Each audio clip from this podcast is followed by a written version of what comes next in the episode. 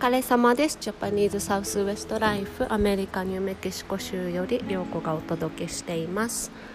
え先週金曜日、え日本時間で土曜日の朝ですね。セミナーを、えー、参加してくださった皆様本当にありがとうございました、えー、ちょっと緊張してたの分かりました。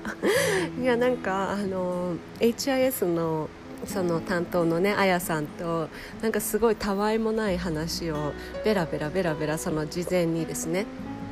してたらですね急にあやさんが「あもう時間になったので始めますね」って言って「あやばいやばい心の準備できてない」と思ってそれで急に始まったからあのちょっとなんかあの始めてからちょっとドキドキしちゃってですね。あのどうでしたでしょうか？あのね初めてのセミナーだったんですけれどもあの HIS のそのオンラインちょっと勉強会っぽい感じでね進めていったのでそのあのコミュニケーション取ったりとかがねできにくくてですねまあちょっとねどうどうだったかなとか思いながらあの1時間を過ごしたんですけれどもあのかなりですね勉強になったとか面白かったっていうお声をいただいたので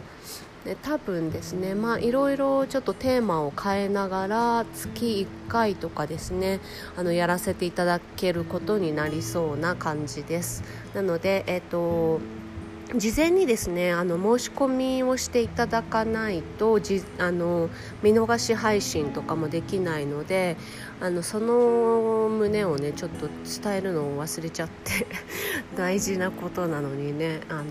まあ、そうそうなので、えーと、またですね来月できる、えー、日にちが決まったらご連絡しますね。えーと、連休ですけれども皆様いかがお過ごしでしょうか、まあ、いつもと違う連休で、まあ、あの去年もそうでしたけれどもね。うんとまあ、ちょっと悶々としてる方も多いんではないかと思うんですが、えー、去年のことを私も思い出してですね去年の夏どんな風に過ごしてたかなとか思いながらそんな話をしたいと思います。えー、っとですね実はこのあやばいやばいコロナやばいよここら辺って言ってたのがですねちょうど、まあ、5月去年の5月から5月6月6月が一番結構ひどかったのかなここは。あとは11月6月から11月にかけてですね11月が一番ピークだったのでっていう感じなんですが、えーと、その6月がですねあの一番ここら辺がこの何て言うんですかホットスポットでヒットしたところなんですけれどもその時がですねなんと,、えーと、アメリカで2番目に、えーと致死率が高くてさらに世界で9番目にここの、えーと、ギャラップの入るマッキンリー軍というところがですね致死率が高くて世界に9番目って聞いた時にちょっともうそれを最近知ったんですけどその渦中の中にいる時はねああもう本当に気をつけないとねって言ってもう街に来るのもうんなるべく来ないようにしてたしこう全て触ったものは全て除菌除菌してもうなるべく人に会わないようにしてたし買い物も本当にあのねこう制限してたのであそうそれを考えるとあなんかみんな本当よく乗り越えたなと思うんですがそんな中ですねステイホームをしていたのでその時にですねどんなことしてたっけなって思い出してそれをえ、ー、とねあのこんなことしたらちょっと気分晴れたよっていうのをね 話そうかなと思います。えっ、ー、とまああのー、日本でもねロックダウンあったのでこう緊急事態宣言中ですし、まあ、同じ状況かと思うんですけれどもあの危機感があるとですね何て言うかこうやっぱりこうなんなんていうかあややっちゃいけない言っちゃいけない えとあまり出かけないようにしちゃしなきゃいけないっていう危機感があるとですね逆にその家の中のことを楽しめたりすると思うんですね。で、えーと、うちがあの5月から、えー、8月ぐらいにかけてかな一番やっていたのが庭仕事ですねまああのお庭がないお家も多いと思うんですけれどもあのー、ね植物に水をあげるという そのただの毎日の日課だけでねちょっと癒されることもあるので庭仕事やってあとは家の中のことですね。家の中の断捨離。これはねかなりあのもうあるあるだと思うんですけどものすごいいろんなところを断捨離してですねもうこんなに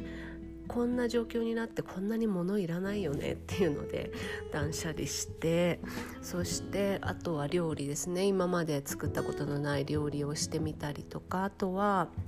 その保存が効くものあの買い物に行くそのあの回数をなるべく減らしていたので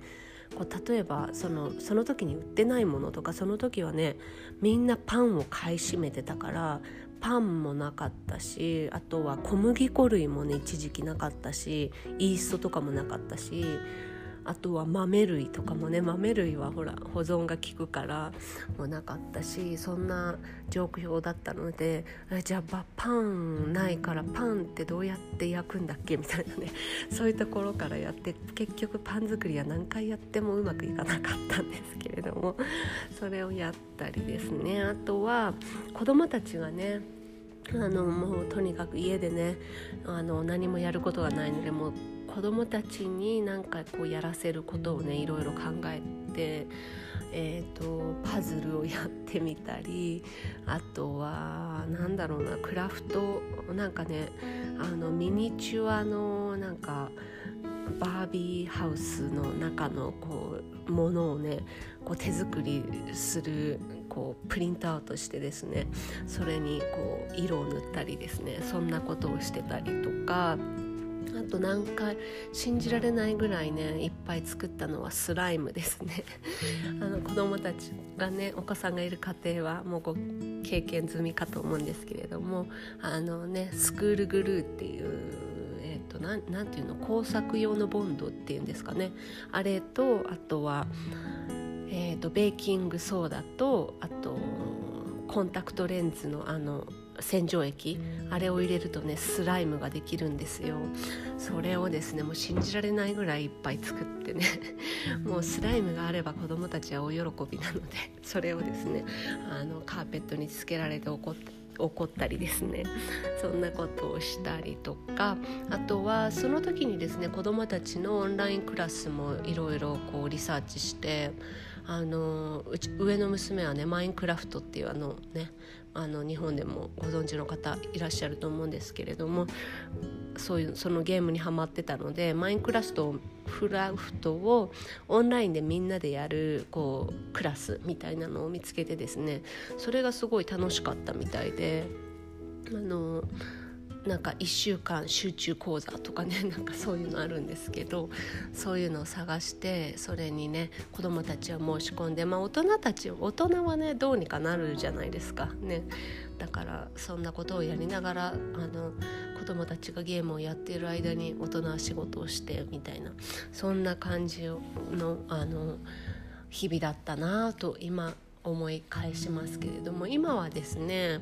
えっ、ー、と